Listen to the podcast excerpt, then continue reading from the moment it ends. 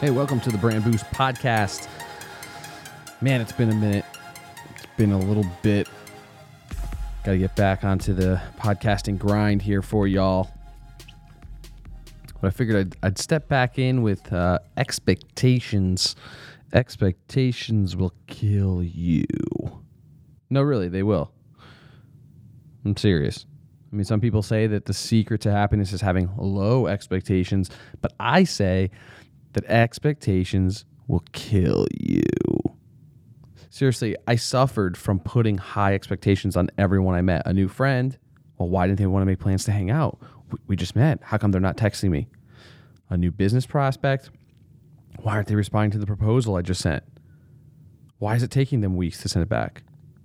An employee, why aren't they going above and beyond? Why aren't they acting like my business is their business? Why? Why? Why? The problem with putting expectations on people, places we visit, things we buy, or things that we use in our day to day life is that you set yourself up for disappointment.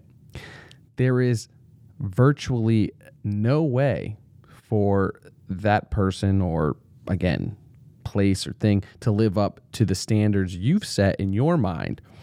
And they shouldn't. That they really shouldn't because the expectations are yours, not theirs. Rather than constantly setting yourself up for disappointment, control what you can, support when necessary, only put expectations on yourself.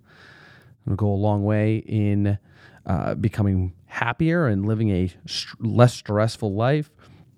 And you'll actually start to see that you'll like people. You'll like the things that you're uh, using or, or, or the places that you're visiting a lot more if you allow yourself to just soak it all in rather than have some undue expectation on it. So, what are your thoughts? Do you have a way to deal with expectations? Do you have a day, a way to deal with um, having expectations? Let me know in the comments or hit me up on Twitter at Vincenzo Landino, and I'll get you next time here on the Brand Boost Podcast.